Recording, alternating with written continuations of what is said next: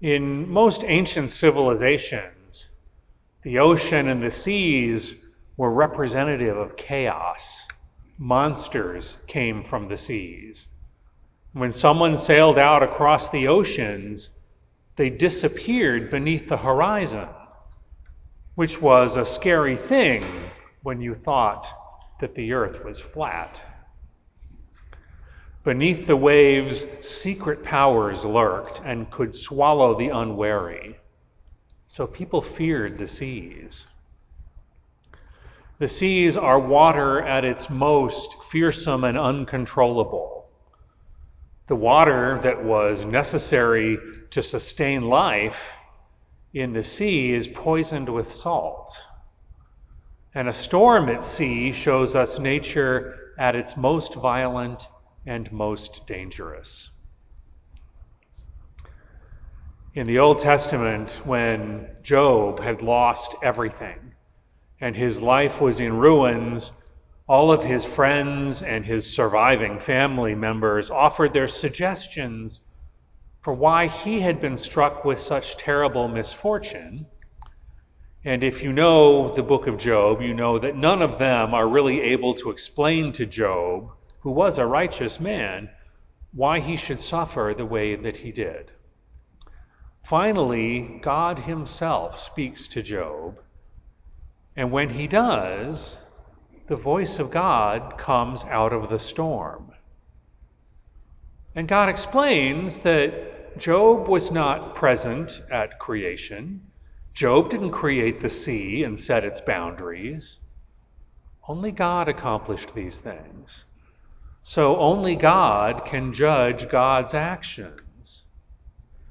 Job doesn't understand his suffering, but somehow the Almighty understands, and in God's own time, God's reasons will be revealed. So, this voice of God speaking from the storm nicely sets the stage for this Sunday's gospel. Mark writes of the disciples of Jesus traveling in a boat with him when a storm hits and tosses them around, causing them to fear for their lives. These kinds of storms are frightening things. Myself, I've lived through Hurricanes Floyd, Irene, Sandy, Matthew, a couple of others that I don't remember. And I watched all of those storms barrel down on precisely the place where I was living. And storms over a large body of water are particularly horrific since there is no safety and no shelter. You're caught between the torrent above and the raging waters below. Mark the evangelist wrote this story for a reason. His community in the first century saw themselves as a small band of believers caught in a storm of political and social forces they could not control. They understood themselves to be these disciples in the boat, like Job, unable to understand why God is allowing their suffering.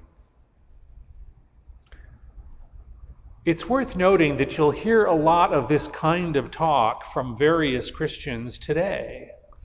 Some believe that the end is coming and they are filled with fear. Others seem to believe that our society is entirely evil and that the only way to save ourselves is to condemn our culture or cut ourselves off from it. The air around us is thick with conspiracy theories. None of our institutions or media can be trusted. Everyone's out to get us. And the subtext there is always that God appears to have abandoned us. All of these conspiracies are filling the air with fear because, I think, people aren't able to discern how God is working in the world today still. And to that, I guess I just have to say, will everybody relax, please? There is a storm out there. It isn't that bad, and we could do with a little less hysteria and a little more faith. You should be skeptical anytime you hear someone using religious language to propagate fear. If we are people of faith, we don't need to fear because Jesus is still in the boat with us. God has not abandoned us and will not abandon us. We have a covenant, remember? And the Holy Spirit is still with us still fills our lives and our world. People are afraid, I think, because they have forgotten that God is still in charge. There may be a storm out there. Our society and our individual lives may be tossed around a bit. That's certainly been the case for these past 18 months.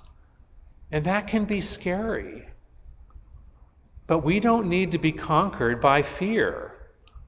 Because by the waters of baptism, we were claimed for Christ and received the Holy Spirit. Those symbolic waters of baptism have freed us from the power of the storm and have freed us from fear. The presence of the Spirit in our lives means that we are capable of responding to the storms and the trials in the world with something more than fear. So we must be the people who bring courage and compassion and strength to stormy times.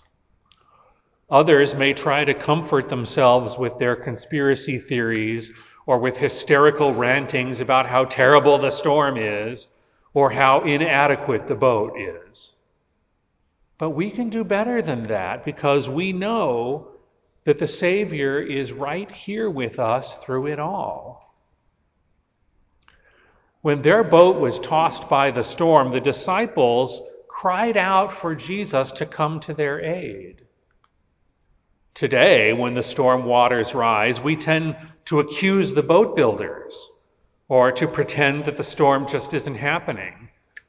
Or even worse, we blame the other disciples in the boat and try to toss them overboard.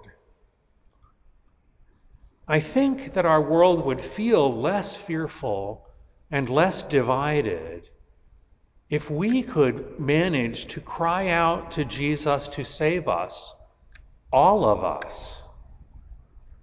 Because the truth is, storm or no storm, we are all in the same boat.